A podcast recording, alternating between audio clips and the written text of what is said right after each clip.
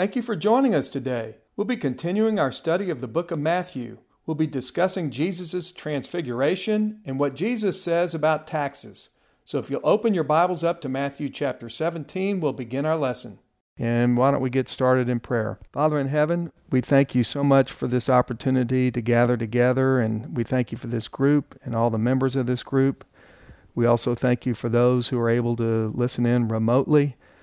And I ask that you just continue to bless this time together.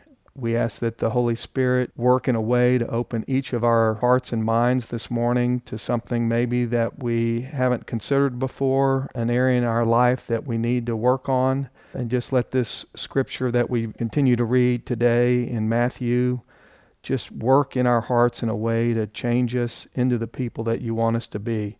I ask that you speak through me, speak through any of those who speak up this morning during our discussion so that we can all learn from one another. And we ask all this through your Son, Jesus, and we all pray together. Amen. So we're continuing our study of Matthew. We're in Matthew chapter 17 this morning.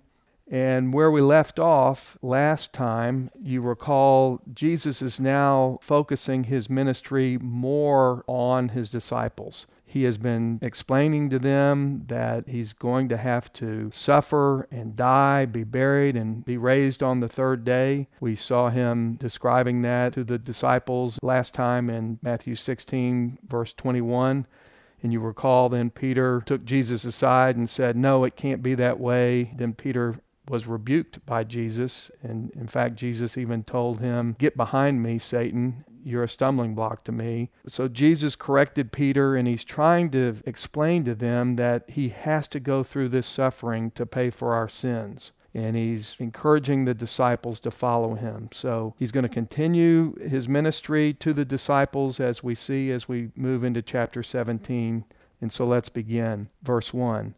And 6 days later, so this is 6 days after what we discussed last time, Jesus took with him Peter and James and John his brother, meaning James's brother, and brought them up to a high mountain by themselves. You can also, if you're taking notes, you can read this same account in Mark 9, 1 through 8, and Luke 9, 27 through 36.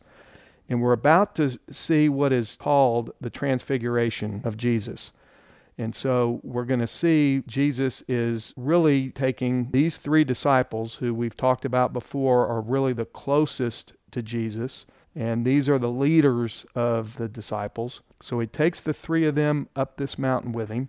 Verse 2, and he, being Jesus, was transfigured before them. And his face shone like the sun, and his garments became as white as light.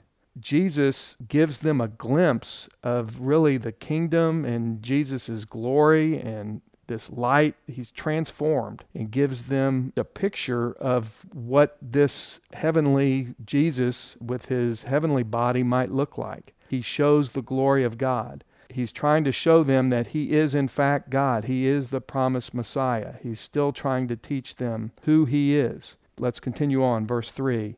And behold, Moses and Elijah appeared to them, talking with him, talking with Jesus. So this is really interesting that we see now Moses is right there with Jesus. Let me come back. Well, let me go ahead and touch on that now. I find this fascinating because you remember way back when we were studying Genesis and other scripture in the Old Testament, you will recall that Moses was not allowed, because he struck the rock rather than speaking to it to get water out of it, as God had instructed. Moses was not allowed to lead the Israelites into the promised land. In fact, let's just go over there and take a quick look at that. If you'll turn with me real quick over to Deuteronomy 32, all the way back over to the Old Testament, the very beginning, fifth book of the Bible. Let's start in verse 48, Deuteronomy 32, 48. And the Lord spoke to Moses that very same day, saying, "Go up to this mountain of the Abarim, Mount Nebo, which is in the land of Moab, opposite Jericho, and look at the land of Canaan, which I am giving to the sons of Israel for a possession." And now look what God says to him. "Then die on the mountain where you ascend, and be gathered to your people, as Aaron your brother died on Mount Hor, and was gathered to his people. because you broke faith with me in the midst of the sons of Israel at the waters of Meribah Kadesh in the wilderness of Zin, because you did not treat me as holy in the midst of the sons of Israel. For you shall see the land at a distance, but you shall not go there, into the land which I am giving the sons of Israel." So Moses can't go in because he disobeyed God's command. You can go look at that in Numbers chapter 20, verses 8 through 13. And then just flip over to the right just a few chapters, go over to chapter 34 of Deuteronomy, and let me just hit a couple of verses. Chapter 34, verse 1, "Now Moses went up from the plains of Moab to Mount Nebo." So he's going where God told him to go. And then skip down to verse 4, "Then the Lord said to him, this is the land which I swore to Abraham, Isaac, and Jacob, saying, I will give it to your descendants. I have let you see it with your eyes, but you shall not go over there. So Moses, the servant of the Lord, died there in the land of Moab, according to the word of the Lord. And he, being God, buried him in the valley in the land of Moab, opposite Bethpeor, but no man knows his burial place to this day. Although Moses was 120 years old when he died, his eye was not dim, nor his vigor abated. So the sons of Israel wept for Moses in the plains of Moab 30 days. Then the days of weeping and mourning for Moses came to an end." Deuteronomy ends, and then we see the book of Joshua begins, and now Joshua leads the Israelites into the promised land. I find it fascinating that here we are at the transfiguration. God didn't let Moses go into the promised land because he was not obedient to what God told him to do and how to bring water forth from the rock. We discussed that before, so I don't want to go into it now, but it was also probably due to his attitude as well to the Israelites who were just wearing him out. But here we see what a great God. He didn't let him go in with the Israelites, but here he lets him come in right here with Elijah, right here at the transfiguration. So he is standing on the promised land. So God let Moses stop on the promised land, even though he died before he could bring the Israelites in. I think that's pretty cool. And then we've got Elijah. And Elijah, you'll recall, let me show you where that is, what I'm going to refer to, but it's over in 2 Kings. Hopefully you can find that. If you go over to Psalms and Proverbs in the middle of the Old Testament, then just keep going back to the left, and you'll pass by Chronicles, and you'll get over to 2 Kings. And I want to show you chapter 2, verses 11 through 12. "Then it came about as they were going along and talking," and this is Elijah and Elisha, "that behold, there appeared a chariot of fire and horses of fire, which separated the two of them. And Elijah went up by a whirlwind to heaven." So Elijah was a prophet, a great prophet. Elijah did not die. He just went up into a cloud like a whirlwind. And so here we have Moses, who represents the law of the Old Testament, and Elijah, who represents the prophets of the Old Testament. So you've got the whole Old Testament represented here with Jesus. So 2 Old Testament saints, we've got 3 New Testament saints in Peter, James, and John, and we have Jesus all together at this transfiguration of Jesus. So let's watch what happens. And remember, this is 6 days after Peter was rebuked by Jesus. Jesus told him, "Satan, get behind me." So Peter's now wanting to kind of do the right thing. Let's watch what happens. Verse 4. I'm back over in Matthew 17, verse 4. "And Peter answered and said to Jesus, Lord, it is good for us to be here. If you wish, I will make 3 tabernacles here, one for you, one for Moses, and one for Elijah." Peter may have been thinking about the Feast of Booths, which was a feast that was celebrated about this time. It was 6 months before Jesus' crucifixion. It's a big festival that commemorates when the Israelites' exodus from slavery in Egypt. And so what we see here is Peter is sort of placing Jesus at the same level as the great Moses and the great Elijah. He's saying, Jesus, you're great, and Moses is great, and Elijah is great, and I want to honor the 3 of you and build these little tabernacles, these booths for you. And while he is talking, watch what happens. While Peter is speaking, verse 5, "Behold, a bright cloud overshadowed them, and behold, a voice out of the cloud saying, This is my beloved Son, with whom I am well pleased. Hear him." So God is basically telling Peter to be quiet and to listen to his son, Jesus. And that's the same thing, by the way, that God the Father said at Jesus' baptism when we were over in Matthew 3. You can go look at that, Matthew 3:17. Verse 6, and when the disciples heard this, they fell on their faces and were much afraid. So they're terrified. They don't know what's going on. And Jesus came to them and touched them and said, arise and do not be afraid. So here Jesus is giving them comfort. He's not rebuking them for being fearful. Verse 8, and lifting up their eyes, they saw no one except Jesus himself alone. So things now go back to the way they were. Moses and Elijah now are gone, and it's back just the three disciples with Jesus. Verse 9, and as they were coming down from the mountain, Jesus commanded them, saying, tell the vision to no one until the Son of Man has risen from the dead. So Jesus is trying to help out these three disciples, help them understand who he is, what the plan is. And so he has shown them this sign, this transfiguration, to try to help them see he is indeed the Messiah. And remember, Elijah, I didn't point this out, I just wanted you to remember that Elijah was the model for John the Baptist, the forerunner for Jesus. Let me just show you that verse. It's Malachi. Just go back over to the book right before Matthew, last book in the Old Testament. In fact, the last page of the Old Testament, Malachi 4. And let's skip down to verse 5. Behold, I'm going to send you Elijah the prophet before the coming of the great and terrible day of the Lord. And he will restore the hearts of the fathers to their children and the hearts of the children to their fathers, lest I come and smite the land with a curse.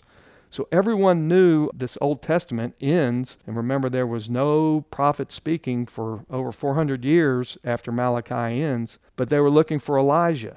Here Elijah appears again during the Transfiguration, and he was the forerunner as we read about John the Baptist earlier when we were in Matthew. So let's look what the disciples say. Verse 9, and as they were coming down from the mountain, Jesus commanded them, saying, tell the vision to no one until the Son of Man has risen from the dead. And his disciples asked him, saying, why then do the scribes say that Elijah must come first? So they're referring to Malachi 4, 5 through 6 that we just read. Verse 11, and Jesus answered and said, Elijah is coming and will restore all things. But I say to you that Elijah already came, and they did not recognize him, but did to him whatever they wished. So also the Son of Man is going to suffer at their hands. So Jesus is saying that John the Baptist fulfilled that prophecy that we saw in Malachi 4, verses 5 and 6. Just as he had said in Matthew 11:14, when we were over in Matthew 11. Just flip over to the left. We'll go over there and read that again. I don't want to spend a lot of time on this because we really dug into this when we were studying Matthew 11. Matthew 11, verse 11, he says, truly I say to you, among those born of women, there has not been anyone greater than John the Baptist. And then skip down to verse 14. And if you care to accept it, he, being John the Baptist, himself is Elijah, who was to come. Again, you can go back and listen to the podcast when we discussed all that in Matthew 11. I won't do it here. But here you can see the disciples again are saying, gee, we thought Elijah had to come first. They're beginning to see just who Jesus is. They're beginning to understand. And they're now realizing that Malachi 4 verses 5 through 6 has been fulfilled in John the Baptist. And Jesus is the Messiah. And God's plan is way further along than what they had realized. That's what they're beginning to see. And Jesus again is telling them that while John the Baptist, remember he had his head cut off by Herod. We talked about that when we were in Matthew 11. John the Baptist was telling Herod that he had an immoral relationship with Herodias, who was not his wife at the time, was actually the wife of his brother. And because of that, Herodias then asked Herod to cut the head off of John the Baptist when her daughter danced for Herod in a big group. You'll recall that. So Jesus is saying, look, John the Baptist had to suffer a lot. He was there. They didn't recognize him as the forerunner. They did whatever they wished to him. In fact, they cut his head off. And he says, and so also the Son of Man is going to suffer at their hands. So he's trying to tell them he's got to go through some really intense suffering. Verse 14, and when they came to the multitude, a man came up to him, falling on his knees before him and saying, Lord, have mercy on my son, for he is an epileptic and is very ill, for he often falls into the fire and often into the water. And I brought him to your disciples, and they could not cure him. So they're coming down the mountain, and remember, Peter, James, and John are with Jesus, so these are the remaining 9 disciples who have been trying to cure this man's son. That's who we're talking about. And what we're going to see is the 9 disciples, they were not able to fully utilize the power that Jesus had given them. You remember over in Matthew 10, let's just flip back over to Matthew 10 real quick, just a little bit over to the left and go to verse 6. And Jesus commands them, says, but rather go to the lost sheep of the house of Israel, and as you go, preach, saying, the kingdom of heaven is at hand, heal the sick, raise the dead, cleanse the lepers, cast out demons, freely you received, freely give. So Jesus gave them this power, but they weren't able to utilize it because their faith, we're going to see, had not progressed to the point of truly having saving faith yet. Verse 17, and Jesus answered and said, O unbelieving and perverted generation, how long shall I be with you? How long shall I put up with you? Bring him here to me. Verse 18, and Jesus rebuked him, and the demon came out of him, and the boy was cured at once. So they just didn't have the faith to be able to utilize the power. Their faith had not grown enough to continue to persist in casting out that demon. When they felt a little bit of problem, they gave up. They just didn't have the faith to believe that Jesus had given them this power and that they would be able to utilize it. Verse 19, then the disciples came to Jesus privately and said, why could we not cast it out? So they're wondering, why is that? And Jesus says to them in verse 20, because of the littleness of your faith, for truly I say to you, if you have faith as a mustard seed, you shall say to this mountain, move from here to there, and it shall move, and nothing shall be impossible for you. So their faith had not grown yet from the faith of a mustard seed into a great tree. That's what a mustard seed does. It turns into this great tree. And they just were not able to be persistent in the face of obstacles. And so Jesus is saying, don't give up on God. Don't give up on his power that you have. Have faith. Now, depending on which translation you have, verse 21 is a marginal note. It also includes in some versions, but this kind does not go out except by prayer and fasting.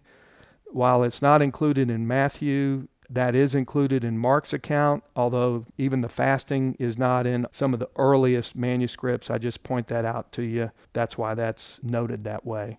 Verse 22, and while they were gathering together in Galilee, Jesus said to them, the Son of Man is going to be delivered into the hands of men, and they will kill him, and he will be raised again on the third day. And they were deeply grieved. Now, he's told them this continually, but it's just not registering with them. It seems like they're missing the point. They're missing the point about the resurrection and the need for a Savior to die for our sins. In a way, I guess they may still be looking for a conquering king. They just can't quite comprehend this. And I know we talked about this last time. Even when the disciples, all of them flee, as we will see at Jesus' crucifixion, other than John, he's there. And even when they're told that the tomb is empty, they still don't even understand. And remember, it was pointed out that they had not received the Holy Spirit yet. That happens in Acts. But Jesus is trying to help them see what's about to happen. Now, this final part, as we wrap up this chapter 17, has one of the coolest miracles. Just stay tuned. I love this. So verse 24, and when they had come to Capernaum, which you'll remember that's on the north shore of the Sea of Galilee, which is a lake. So they're on the north shore there. When they had come to Capernaum, those who collected the 2 drachma tax came to Peter and said, does your teacher, meaning Jesus, not pay the 2 drachma tax? So what is this? That's equivalent to about 2 days' wages, and it was paid as a temple tax. The Romans allowed the Jews to collect this temple tax in order to maintain the temple. And the Jewish temple tax collectors, they represented the Jewish religious leaders, and they would come around and collect this tax so that they could maintain the temple. So let's see what happens. Verse 25, and he, being Peter, said, yes. And when Peter came into the house, Jesus spoke to him first, saying, what do you think, Simon? From whom do the kings of the earth collect customs and poll taxes? From their sons or from strangers? So the customs tax is a tax on goods. The poll tax was just a tax levied on individuals. That's what those two taxes are. And so Jesus is saying the kings, when they levy taxes, do they go after their family to collect taxes, or do they go after everyone that's not in their family? The king's family was basically exempt from paying taxes. The king would go collect taxes from everyone who's not in the family. You with me? And so these Jewish leaders are coming to collect taxes from strangers, right? Not in the family. Interesting. Verse 26, and upon his saying, from strangers, that's Peter says, yeah, they collect tax from strangers, not from family. Jesus said to him, consequently, the sons are exempt. So Jesus is saying, look, we're exempt from the temple tax. They aren't civil taxes. Jesus is teaching that believers are God's children. We're part of God's family. We're not part of that Jewish religious family that are all hypocrites. And so we're exempt from the old covenant obligations that have basically, they're being nullified by the new covenant. The temple was God's house in the Old Testament, but not anymore, as we will see. When Jesus dies, the veil of the temple is split in half, and now God doesn't occupy the temple. In fact, the temple was destroyed in AD 70, so it doesn't even exist anymore. God now lives in us, in our hearts, through the Holy Spirit. When we receive the Holy Spirit, when it's given to us, when we become believers, we're part of the church. So he's saying that you as a believer have no obligation, are not obligated to pay the temple tax, all right? That's what he's saying here. But now Jesus is going to use this opportunity to actually show how our relationships with unbelievers need to come first, and sometimes we have to give up our rights in our responsibilities as believers, as children of Jesus, to actually do things so that we don't cause others to not want to put their faith in Jesus Christ.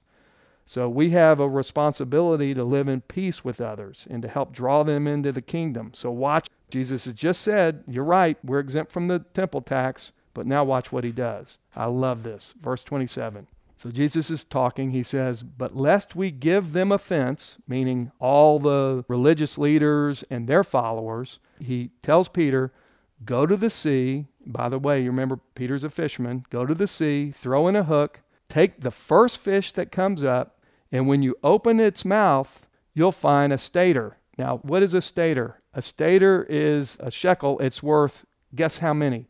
4 drachmas. Which is the temple tax for 2 people, he and Peter. Look what he says, take that and give it to them for you and me. Is that not awesome? Makes you want to become a fisherman, doesn't it? Is that not just awesome? I love that. So Jesus is clearly teaching here that we are to pay our taxes, even when the government is run by unbelievers, even when taxes are used for the wrong purposes. The temple tax was actually being paid to preachers of false teachings. Yet Jesus said, pay the tax to keep the peace. Even though you're not obligated to pay it, I'm telling you to pay it, and that way it won't cause offense to others. It's also interesting to see God provides for his children. He provided this temple tax for he and Peter, and God provides to us. God knows we have to pay our taxes. And the things that God gives us, he gives us what we need in order to do what he tells us to do. Real quick, let me just show you something. We studied this when we were in Romans. Go over to the right, all the way past all 4 Gospels and Acts, and then you'll get to Romans. And let's look at Romans 13 real quick. It's just good to remember this. Romans 13, and I'm not going to do an in-depth study. I'm just going to read it so you know where this comes from. Romans 13, this is Paul speaking, "Let every person be in subjection to the governing authorities, for there is no authority except from God, and those which exist are established by God." This is really important for us to remember, especially with the election and all the division and everything that we have in our country right now. I encourage everyone to vote. Vote who God places on your heart to vote for. But at the same time, whoever is president, whatever happens, God is in control here. It doesn't come as a shock to God. And even as we have studied the Old Testament, God works through some terrible people. So even if the person who wins is someone who you just don't think is representative of God, remember, they didn't get that position without God, no matter how good or bad they are. There were lots of good kings and bad kings in Israel, but every one of those were there because God put them there for a reason. And so we're told to just pray for our leaders. Well, let me just read the rest of this. Verse 2, "Therefore he who resists authority has opposed the ordinance of God, and they who have opposed will receive condemnation upon themselves." So whatever laws there are, unless it violates Scripture, we are to obey. Verse 3, "For rulers are not a cause of fear for good behavior, but for evil. Do you want to have no fear of authority? Do what is good, and you will have praise from the same. For it is a minister of God to you for good. But if you do what is evil, be afraid, for it does not bear the sword for nothing. For it is a minister of God, an avenger who brings wrath upon the one who practices evil. Or wherefore it is necessary to be in subjection, not only because of wrath, but also for conscience sake. For because of this you also pay taxes. For rulers are servants of God, devoting themselves to this very thing. Render to all what is due them. Tax to whom tax is due, custom to whom custom is due, fear to whom fear is due, honor to whom honor is due." Okay? I just wanted to point that out given the divisiveness that we see in our country, in our culture. We need to pray for our leaders. At the same time, we need to recognize whoever's there, we need to obey unless we're told to do something counter to Scripture, and realize that God is working through these people in some way. We may not completely understand it. I can tell you I certainly don't. But that's what we're told to do. So as I summarize this chapter, we're to relinquish our rights if the exercise of our rights are going to impede the ability of someone else to become a believer in Jesus. We're also to pay our taxes. God's going to provide for everything that we need. And ultimately, we've got to have faith in Jesus Christ. He is the Son of God. We need to praise Him. We need to give Him thanks. We need to be obedient to His will, seek His will. And Jesus will give us tremendous power through the Holy Spirit who lives within us to be able to do many, many mighty things. So with that, let me open it up for discussion. I'd love to hear your comments and thoughts on Matthew 17. Anybody thinking about going fishing so you can pay your taxes? Where did you read from, Larry? What were you reading from about, obey your rulers? That's in Romans 13, 1-7. Okay. Larry, I always think about, when I start thinking about Romans 13 and what you're talking about, Jesus paying the taxes, my mind goes back to Daniel. And Daniel served under, the best we can understand in the book of Daniel, like four different leaders from three different regimes. And the places he rebelled was like when they told him they passed a law that nobody could pray except to Nebuchadnezzar. And Daniel, it says he went, opened up his windows and pointed his face toward Jerusalem to start praying. Of course, he got thrown in a lion's den. Sometimes the cost of doing what God says sometimes is very high to the point of our lives, but he never hedges on that. Because what you said, he's there, he's going to take care of us. That's what he did. And Father sure took care of him. Which is very appropriate given everything that we're seeing going on right now in our country. One other little point there, it's a huge point, but two of those leaders gave glory to God. I'm not declaring that they were what we would call believers, but I can't say they weren't because they came to a point in looking at Daniel's life and what he stood for. Like with Peter and Paul said, we've got to obey God rather than men. Yeah, that's a great story. In fact, the reason they passed that law is they knew, the people who were after Daniel knew that that's what he did every day, was he would go, open the window, face Jerusalem, and pray. He did it. Everyone knew that. And so they passed a law to say you couldn't do that, knowing that Daniel, being obedient, would do it, and then they had him. And of course, Daniel relied on God and knew, hey, you can't tell me not to pray to God. I really appreciate you bringing that out.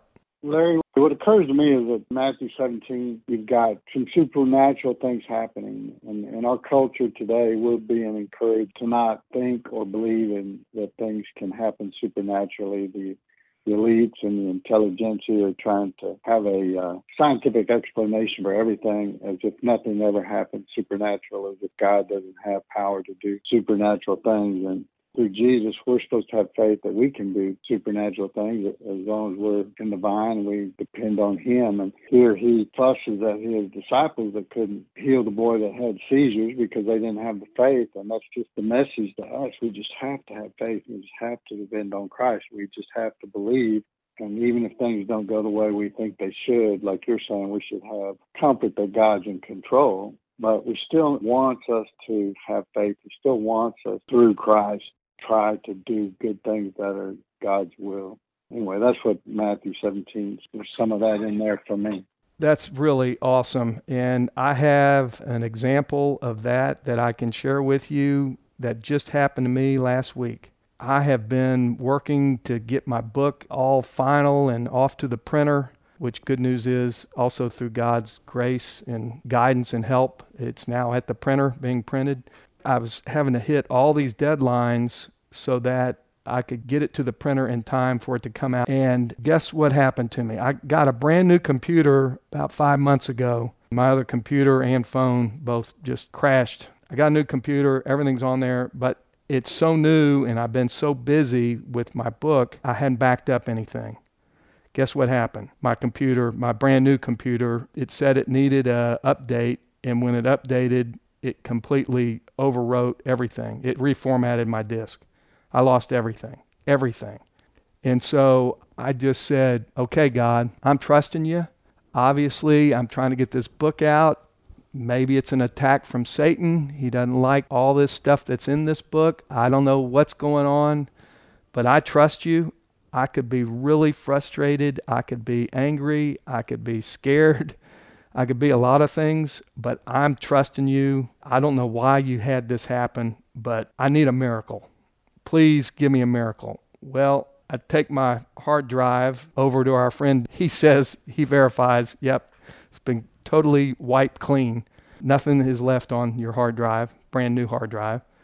So I come back. This is on Monday morning early. And I said, okay, God, I know if I need something, you're going to provide it somehow, but I'm just going to start over from scratch. I can go back to some of my old drafts of stuff and what have you.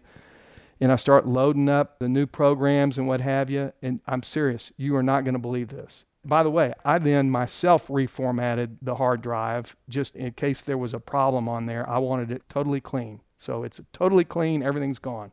I load up Office so I can get Word and, Excel and what have you. As soon as it loads up, you're not going to believe. They just start showing up from nowhere. Everything's there. I don't even know where it's coming from. It's just coming in. I can see it coming in, loading in. I got my latest drafts of everything. It's like, thank you, God. You are amazing. I don't know. I'm just telling you, all I could sit there, I was just smiling ear to ear saying, thank you, God. I know I'm being attacked by Satan. I trusted you, and you're going to provide whatever I need. I'm sure I lost a lot of stuff, but anything that I really need, you're going to provide for me. And I was able to hit the deadline and get the stuff off. And anyway, that was my miracle. That was my supernatural event. He gave me encouragement on Saturday, told me to bring it in Monday, so I was encouraged all weekend that God was going to work through to save the day. He said, I got really bad news, but God came through. Unbelievable. A miracle. That gives me a whole new meaning to in the cloud. Yes. Yeah. I didn't see a Shekinah or anything, but man, I tell you, when I started seeing stuff I'm going, where is this stuff coming from? Just coming in, all my folders, everything. Wow. I believe in miracles. Just trust God. That's all I can tell you. Thank you for joining us today. I'd love to hear from you. If you have any questions or comments, you can reach out to me at LarryO'Donnell.com. You can also sign up to receive this podcast and my weekly blog by sending a text to 56316, type Larry in the text box, and hit send. I hope you'll join us next time as we continue our study.